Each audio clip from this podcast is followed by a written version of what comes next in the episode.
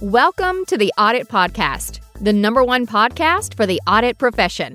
Be sure to check the show notes for all of our social media channels and to sign up for the Audit Podcast newsletter. Now, here's your host, Trent Russell. This podcast is sponsored by Greenskies Analytics, where they do everything tech related, but only for internal audit. Although compliance and risk management, y'all are cool too, so feel free to check it out also. To find out more, please visit greenskiesanalytics.com, but it's more likely that you're just going to Google it. So to find out more, please Google Greenskies Analytics. This podcast is also brought to you by AuditBoard, the leading cloud based platform transforming how enterprises manage risk. AuditBoard's integrated suite of easy to use audit, risk, and compliance solutions streamlines internal audit, SOX compliance, risk management, and security compliance. Automate processes and improve execution with AuditBoard's purpose built solution, which is designed to address the most pressing challenges of today's practitioners. Experience the latest in audit, risk, and compliance technology.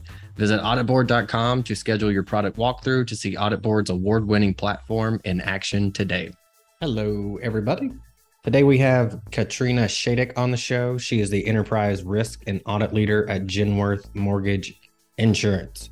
And two topics that we hit on that are we haven't talked on the show before and are super interesting. One being unconscious bias and its impact on audit observations, the other being climate change risk at your organization. So we're not talking about ESG when we're talking about climate risk we're talking about how it impacts your organization. And so that was really interesting. I haven't heard anyone talk about how the risk of climate change is going to, is currently or is going to impact their organization. So a lot of interesting insights um, from that perspective, as well as on the unconscious bias impact, where um, Katrina has done multiple sessions on that so check out her LinkedIn for sure. She posts um, about this kind of stuff on there. So check her out on LinkedIn. Go to her posts, scroll through, uh, read through them, and learn even more from Katrina. Here we go. What song puts you in a good mood? So I would I would say on most songs like uh, 90s hip hop, um, maybe early 2000s when I was young and fun. Hmm. Um, most of those songs put me put me in a good mood. I, I was trying to to think through them. Um, Vivrant Thing by Q-Tip. Okay. That's uh, that's one of my favorites. However, it will cause me to dance, and uh, my kids don't always want to see that. So I try to listen to that, you know, in the bathroom or somewhere where they don't have to be subject to my terrible dancing. But yes. um, yeah, any anything '90s hip hop get, gets me pretty pretty going. That's that's our um, hey, we're gonna eat, you know, we're about to eat dinner. I can't stand to hear people chew or for people to hear me chew. And so yeah. there's always got to be music on. So that's what we've been doing for the past couple months. We just go, hey, Alexa, play uh, 90s hip hop or 90s pop. And then we just listen yeah. to that until it's done. And there's always something good in there. Yeah, exactly. All right. What's your favorite tool? And that can be like an audit tool or anything else, piece of software. I recently started using um, Power Automate and um, Microsoft Power Apps. And I think they are growing to be my favorite tools uh, just because there's so much you can do with them. So um, I would say those are those are up there on my list right now. I have I have a lot to learn, but there's just so much potential. Um, and then once you realize the potential, your brain can't really stop going with like, I could use it for this and I could uh-huh. use it uh-huh. for that. Um, time consuming to do that, but um, very cool, very cool tools. Yeah. And those are, uh, for those that don't know, those are RPA or bot or automation type tools. Do you have, I know you, you said you're kind of new to it. Do you have a use case that's your favorite or something that you're excited about putting in? Yeah, we actually just implemented um, a delegation of authority app. Um, I guess when you think app, you think of like a phone app, um, and that's essentially what it what it is. But uh, the users don't really perceive it that way because they're using it on their laptops. But I created the app through Microsoft Power Apps, and it allows um, the employees to come in um, and and basically let us know about any delegation of authority decisions that have been made and then you know upload the approval documentation so that we have like one centralized place for everything related to delegation of authority. And then when you link that up with power automate you're also able to um, to do the approval process through the through power apps. So um, it, it's really nice for people who have been used to using sharepoint and you know just trying to trying to get by with using SharePoint and now able to have something that's really user friendly.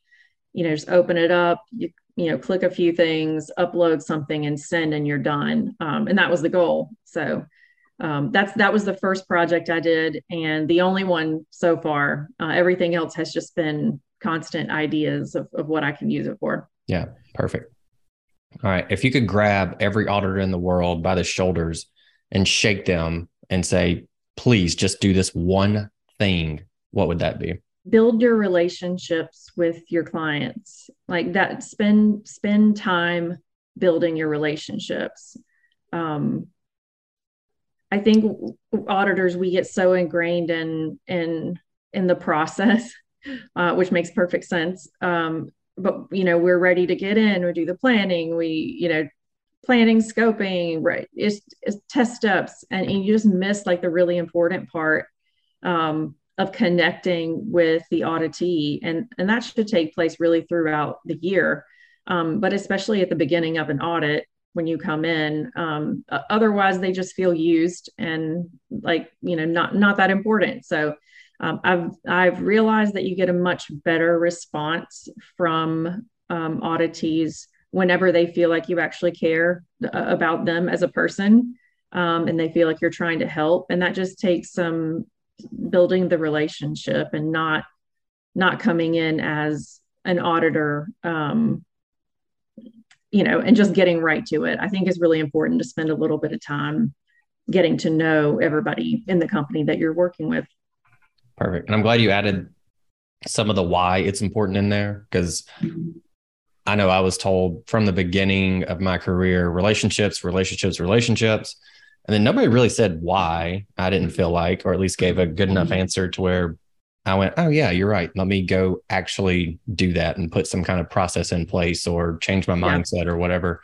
So I was going to follow up with, okay, why? And then you did that already. Yeah. So perfect. Yeah, I think I've, I've come into um, audits where um, the team did not work on the relationship or build a relationship prior to the audit and and the you know the teams the managers are reluctant to share information because they're not confident that you have their best interest at, at heart um, whereas you build the relationship and build that trust which means they have to actually be able to trust you not that you convince them that they can trust you. Um, but you build that trust and then they're willing to open up and talk about the issues they're having and where they need audits help. It, it really just changes everything once you get really good at building the relationships. Yeah that's great. All right so topic for today we're talking about unconscious bias. And less so about what is that exactly and and maybe more so about some examples maybe not within audit but generally speaking like ones that most people could relate to and go oh yeah that's what that is. And i have that. And um, almost recognizing it i think is one of the bigger pieces. Um, so could you share some examples of unconscious bias? Okay. Um, let's see. Outside of the audit world um, one of the examples that I have um, is is hiring. And when I first uh, became a manager and, and started hiring, um, I, I, wanted to hire someone exactly like me. That's me kind of shortening the story um, a little bit, but but I thought, you know, I I worked at Grant Thornton for several years, so I have that um, that type of consulting type of background where I have a lot of different experiences and then I went to corporate. So I've done a few years in that, I have a master's degree. Um, and I feel like I'm pretty awesome. So clearly, if anyone has all of those boxes checked, they're going to be awesome too. Um, and that that's a bias and a, and a misconception um, that caused me to make not a great hiring decision um, at, at, one point early in my career. So I learned from that. But I think there are a lot of a lot of ways when we're meeting people for the first time, um, finding out what political party they're part of, whether it's intentionally finding out or by accident finding out. Um, I don't think we realize that it it completely changes our entire perception of that person and everything they have to say going forward. Um, once you find out something that you don't relate to or connect with or makes you uncomfortable, all of a sudden their opinions are no longer valuable to you. And I don't think you consciously think that. You're not sitting there going, you know, um, don't care what they have to say now. But that's what's really happening, you know, in your mind that that you're not aware of. That's the unconscious piece of it. So um, that's just kind of some general examples within internal audit. Um, there's a ton of places unconscious bias can can impact your audit results. Um, one of them is just what who you decide to audit in the first place. If you have a perception of um, the AP group and they don't have their mess together, and that's kind of a commonly known commonly known thing in the company. Well, you go into that with a certain mindset. You go into that audit thinking this is this is a mess. I've been told it's a mess. I'm going to find a big mess.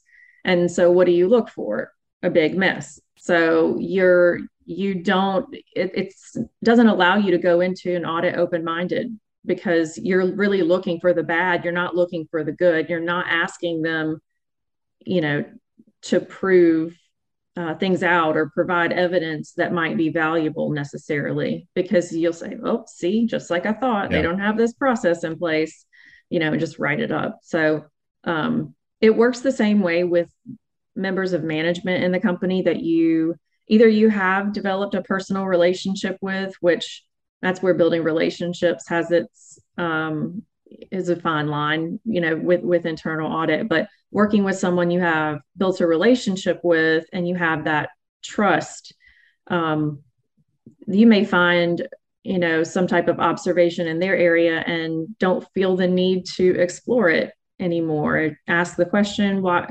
what's happening here and they give you an answer and you're like mm, okay sounds good to me and i trust you so we're all yeah. good um, so it can cause us to really not do enough due diligence with um, some of our audit observations or questions cause us to accept um, management's response even over the evidence that we see um, and then that it applies as well going into any type of like complex audit that we don't you know it's if it's too technical or we don't understand it deeply then we are going to be biased um, to allow the expert the process owner explain something away and we're not going to want to ask questions about you know pr- you know prove that to me or how does that work? Because it's like you have this person who's an expert who does this all the time and they're speaking a language you barely understand and the last thing you want to do is question them.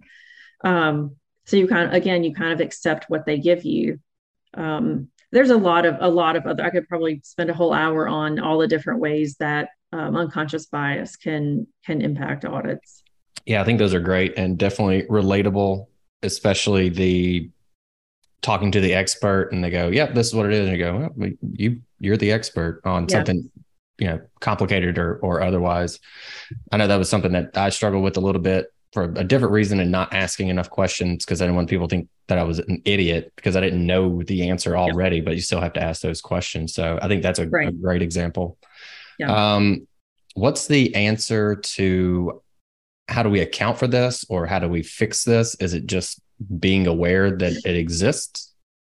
Yeah, I think the the biggest the biggest thing is being aware and being open-minded because I think a lot of people will will admit will say that they're aware. Um, mm. uh, yeah, I'm aware it exists, but either it doesn't apply to me or I would certainly notice if I was doing this. Um, but that is not the case. And I, you have to be open minded to realize that it's called unconscious bias for a reason because you don't realize you're doing it. And you have to take the time to figure out what you're doing. I mean, you don't know what you don't know, but it, it really does take effort to kind of stop yourself and go through the thought process you just had um, and then admit to yourself that you're being biased. That's usually where the work stops because nobody wants to do that. Yeah. Um, but being being aware, the awareness is like probably the most important thing. Um, and there's ways um, for specific uh, biases. There's some um, like ways you can change processes to uh, address the issue or help address the issue. One of them is taking um, when you're hiring, taking all types of information out of a resume so that all you really see is the their background and what they've worked on. And you don't see what their name is and you don't see where they're from and you don't see where they went to school because if they went to school at UNC they're obviously brilliant. So um just things like that. I mean you don't you don't want to believe that you you're going to lean towards someone who has things in common with you who went to the same school you know but it really makes a difference. And i think blocking all of that out and looking at resumes you know without knowing that information will make you make a different decision about who you want to bring in to the company yeah that's a fantastic example Hey everyone, thank you for continuing to listen to the show. We want to say thank you again to our sponsors over at AuditBoard, the leading cloud based platform transforming how enterprises manage risk. AuditBoard's integrated suite of easy to use audit, risk, and compliance solutions streamlines internal audit, SOX compliance, risk management, and security compliance. Automate processes and improve execution with AuditBoard's purpose built solution, which is designed to address the most pressing challenges of today's practitioners. Experience the latest in audit, risk, and compliance technology. Visit auditboard.com to schedule your product walkthrough to see AuditBoard's award winning platform in action today. Well, I know you're also doing work um, relative to climate change risk at your company. You speak to how you're you're kind of paving the way and you're, you're leading that. Can you kind of hit on that for a little bit? Yeah, um, we just kind of started diving into climate change um, a little bit, and there really is a lot of um, a lot a lot of importance in just recognizing that climate change is a risk um, and you know I, I, think at this point it's like everybody wants to say climate change is you know it's coming. We have 10 years 20 years 30 years. Um, that's not the case. I mean, but we're already seeing impacts of climate change now. Um, but I don't think people are really thinking through the time, um, spending the time now to figure out what the risks are or could be to their organization. And so that's really what we're focused on is, you know, not we don't want to just have a blanket statement that says, yeah, we're we're thinking about climate risk and we're doing that by talking to each other about it for five minutes once a year.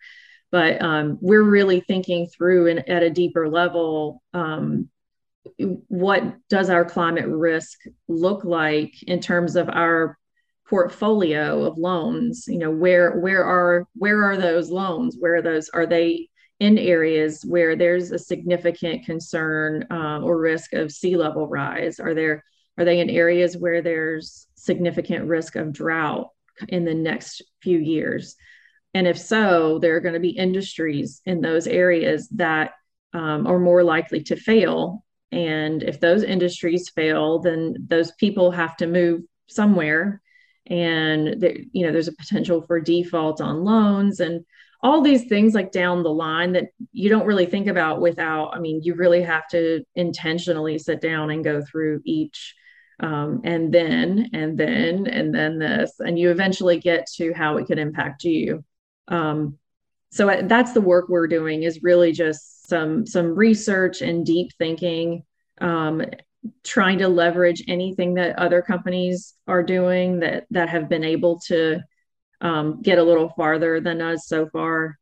Um, but ultimately, we want to build out a framework that we can kind of roll into our um, enterprise risk framework and once we have everything in place, it'll be a lot easier just to monitor and say, we're aware of all of our risk. These are the only ones that that we feel like we need to keep a really close eye on that, that have would have a big impact.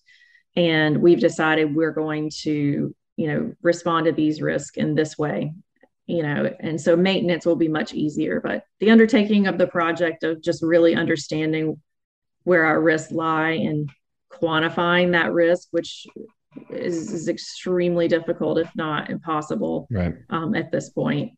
Um, that that's what we're working on right now. So I feel like ESG is like the hottest acronym uh, of 2022 and probably yep. 2023 and who knows when. But help us understand the difference between ESG because I hear climate risk and think, oh, that's an ESG thing. So, it, it, but it sounds like there's some distinctions there. Is that right? Yeah, um, ESG is more comprehensive. Climate risk is part of ESG. Um, ESG is environmental, social, and, and governance. So there's a lot more that we have to think about and um, processes we need to have in place and disclose from an ESG perspective, all the way down to our employee resource groups, what we're doing, you know, for inclusion and diversity. Um, it, it's just a much broader term that climate risk just fits into there. It's one part of it. Let me know if this sounds accurate. ESG is the impact that your organization is having on, uh, we'll just say, the environment and social. And the climate change risk you're talking about is more about the impact that climate change is having on your company. Right. Right. I would say that's accurate. I thought that was pretty good. I just came yeah. up with that. yeah, when we put together we put together our ESG disclosures, and that's one of the things we're working on now as an organization, uh, being that we just went public not too long ago um, uh, putting together our ESG disclosures. It's really wrapping our arms around what what all are we doing in the company to address some of these environmental, social issues, and getting all of that in one place and being able to communicate that to stakeholders that this is what we're doing to address all of these areas that might not be talked about as much as the financials, mm-hmm. um, you know, on the investor calls. Well, no, so we've hit unconscious bias and climate change risk, but as an audit leader, what else do you care about? Maybe what's your your main thing that you care about as an audit leader? I've already said relationships. So I, I think that honestly is one of my that's probably my soapbox. So um, I, think relationships are really important. Uh, I think transparency is really important. I I tend to lean a lot more towards the soft skills than I think a lot of people are like, you know, this risk is important and that risk is important and that is all true. But if if you don't have the soft skills and the techniques and the um, ability to communicate or write an audit report or get somebody to listen to you when you when you're concerned about something, if you can't do any of those things, then it doesn't matter what risk you'd like to focus on because you can't get attention and you can't be effective. So um, that's probably probably my my biggest hot button area that that I like to focus on is, you know, that and and how how are uh, how's our strategy linked to our KPIs. I think that is something that um, that's something I think is really important that companies don't focus on enough is that we, we have these KPIs and a lot of times they completely conflict with what the company's strategy is, but it's not thought through that way. It's just these are our goals, these are our KPIs to achieve this, mm-hmm. not thinking about you know what else could happen using those KPIs to achieve this that are really going to go against the company's strategy in the first place. So those are some areas that um, that I think are important. That is some primo guidance, I think, relative the KPIs aligning with the strategy. Um, I really like that. You hit on again unconscious bias, climate change risk, and usually we'll spend we might have spent like an entire episode with a given expert on those areas. Um, so I think it's unique in that, or you are unique in that um, you're speaking to both of those together. Yeah. And so I'm curious is there a commonly held belief in the audit profession that you passionately disagree with? And I ask that because I feel like you might have maybe a more unique answer than what we typically hear. Um, that's a good question. I'm positive there are, but and I'm usually I'm very vocal about things that I think can be improved. Um, I like to think outside of the box. Um, if I had to say things that I find myself communicating over and over again in all of the organizations I'm in, like trying to get people to listen to me, um, one of the things is that I don't think the um, audit function should report to the CFO. Um, that drives me insane because if we're not supposed to be just focused on financial risk and they're we're supposed to be focused on strategy and, and overall risk in the organization.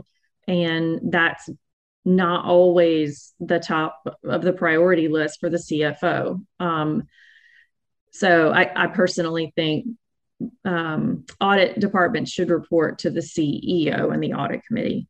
Um, not to say that some companies can't do it right, but I just I just think to to better align with the purpose of the audit department, the CEO makes more sense. So that that's one of the things.